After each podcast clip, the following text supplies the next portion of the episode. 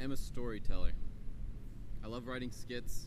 I love watching and creating entertainment, namely movies and video games.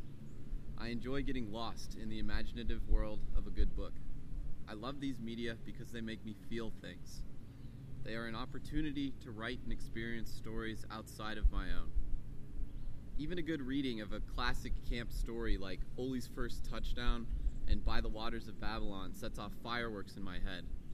Visceral images fly through my mind of the decomposing, overgrown skyscrapers in Babylon, and the utter absurdity of a car stuffed with jocks driving down the side of the road, screaming at one dude to stop running.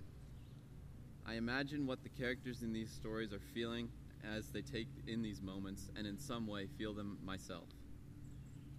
That right there is empathy. Hearing and watching these experiences grows my ability to understand the feelings and conditions of others, a skill that far exceeds the fictional borders of these stories.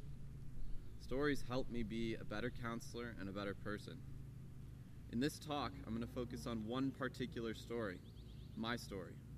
Well, also your story.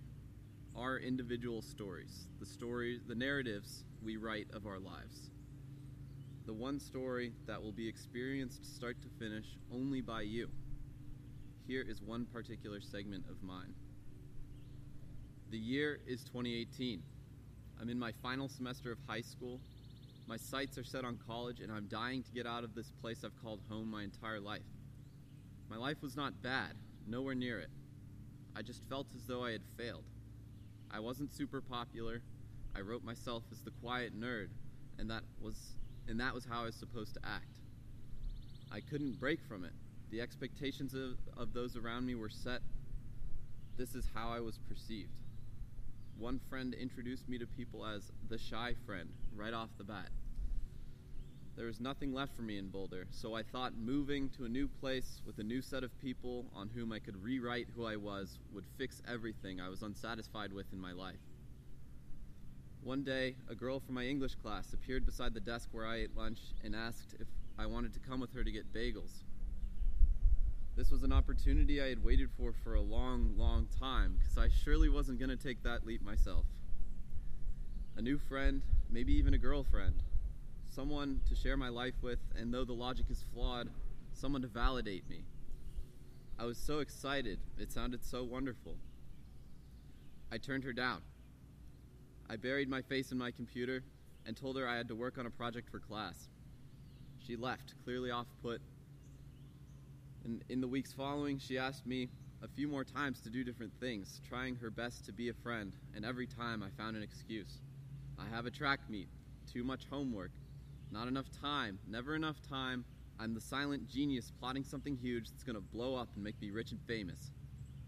I wanted to be her friend, so why? Why did I suffocate that flame? In my head, I felt I wasn't ready. I wasn't good enough, not worthy. Fast forward a few months, it's prom season.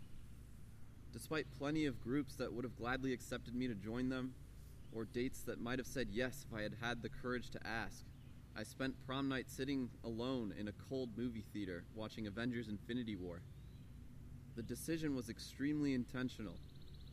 I put on this facade that I was too cool for prom, that I didn't want to go because I love these movies so much.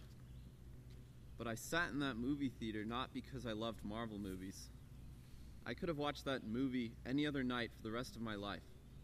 I sat in that theater to perpetuate my narrative. I was the lone wolf, the one who didn't quite fit in, so I chose to reject this social rite of passage. I tell you this because this is what I believed was my story. Through much of middle and high school, I told myself I was the loser, a loner who could never get his confidence together. I hated myself. I was too weird, not masculine enough, not charismatic enough, never smart enough, never enough. I believed I had to be more attractive, wealthy, or popular to be worthy of being in the lives of the people around me. Was it the story I wanted? No. But I believed that due to, the circum- due to circumstances outside of my control, this was who I was, and I acted the part, never taking the initiative to challenge it. I felt like a side character in my own life. On my graduation day, I stood after we threw our caps and took it in. I watched my peers hugging each other and crying, just like the scene those of us who have been to Pasquaney before are all too familiar with at the end of a summer. I considered that the reason I was not one of these people was due to the decisions I made throughout high school. I took few risks and seized fewer opportunities. I rejected invitations of friendship to play video games instead, and I spent the majority of my time deep within my comfort zone, unbothered to seek out opportunities of high risk and reward. I exchanged a few words with some friends and left with my family, putting a period on that chapter of my life. While these events are true and the lessons learned from them are valid, I hope you recognize as much as I do how much this story reeks of regret, pity, and pessimism. This story is awful. Hyperanalyzing the negative events of your past and letting them define who you are is one of the most depreciating things you can do to yourself. If these were the moments of my life that I hand selected to define my past, my trajectory for the future, and my mood in the current moment, no duh, I was down on myself all the time. I find myself volumes deep in my failures without taking a moment to write a chapter on my successes. Let's return to that same period, my senior spring. This was the moment this was the moment in my life that I started to fight back against this long perceived pattern of character I kept upholding. One evening after track practice, I overheard a group of my teammates conspiring to get burgers. I really wanted to go, not only because I was ravenous, but because I wanted to be a bigger part of the camaraderie of the team. I thought about this as I was packing my bag and then left, but before I reached my car, I stopped. No, I am not going to do this anymore, I told myself. I want that burger and I want those friends. So I turned around and asked them if I could come, to which they responded with enthusiasm and welcome. It was fun. My narrative of being a loner started to fall apart as it became a regular thing. Each practice, we'd hit a different burger place, sharing stories and bonding over the pains and victories of running. The decisions I, I made in the other uh, the decisions I made in the other side of this story likely prevented these friendships from going farther. But this was progress. All of a sudden, thanks to this small moment of bravery, I was on the come up. I was the underdog. I was rooting for myself. In my English class, I decided to challenge this idea further by making my final writing project a love letter to myself. Here is that letter Dear me, last week you sat on a school bus hurtling 60 miles per hour down I 25 towards the track meet that you correctly suspected would be canceled given the absolutely miserable weather conditions. In the row in front of you sat Wiley, the weirdest yet coolest dude on the entire track team. He's one of those people whose face moves exactly with what they're thinking, whether it's the smile of a good memory or the concentrated look that surfaces when he's preparing for a race. But then Wiley turned to you and said something that surprised you. If you had to do high sc- if you had to start high school all over, what would you do differently?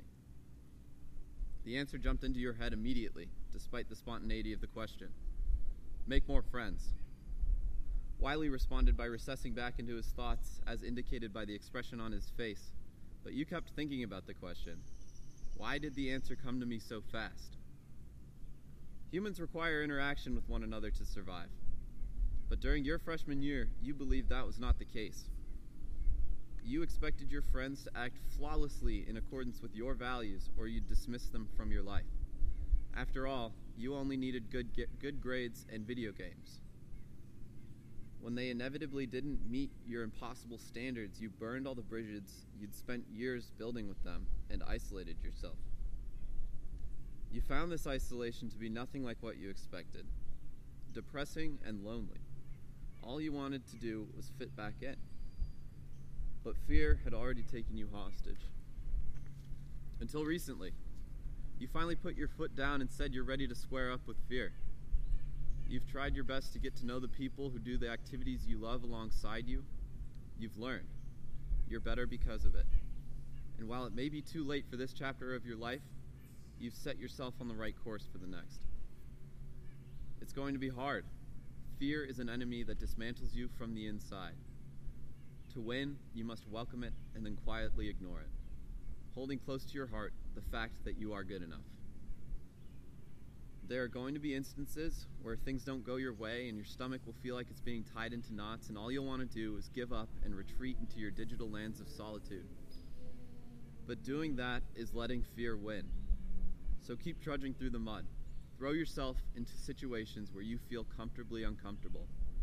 You'll find your way.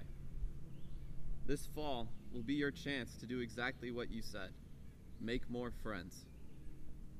Your people are out there and you are good enough to be part of their lives. Just keep doing the things you love.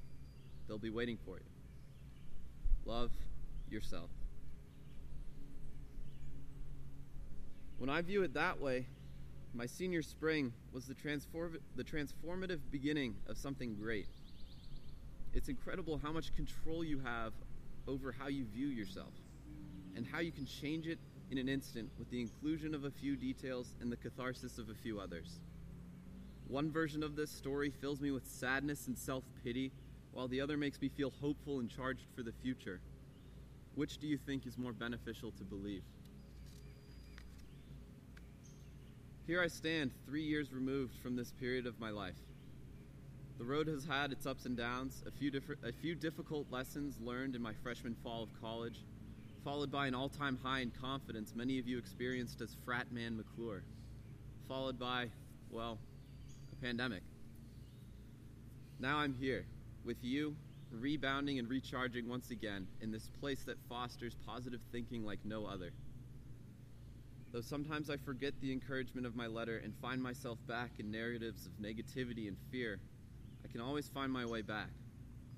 The solid set of values I learned at Pasquaney and the non negotiable belief that I am rooting for myself guides how I view my story for the better. This is a talk about self esteem. Just like the stories we consume for entertainment, the story you tell yourself day to day also makes you feel things. Be aware of this inner narrative and use it to your advantage. Have empathy for yourself. Life is so much better when you choose to view yourself positively. The great philosopher Matthew McConaughey once said, Be the author of your own life. Be the author of your own life. You choose how to frame your circumstances. You decide what moments to confide in. You choose which thoughts to sow and which acts to reap. I hope you find yourself the hero of your story. The hero who believes in and roots for himself, even in his lowest moments. The hero who loves himself, even if he doesn't fully believe it all the time. The hero who seizes small opportunities for bravery. You decide your story. All you have to do is pick up the pen and write it. Thank you.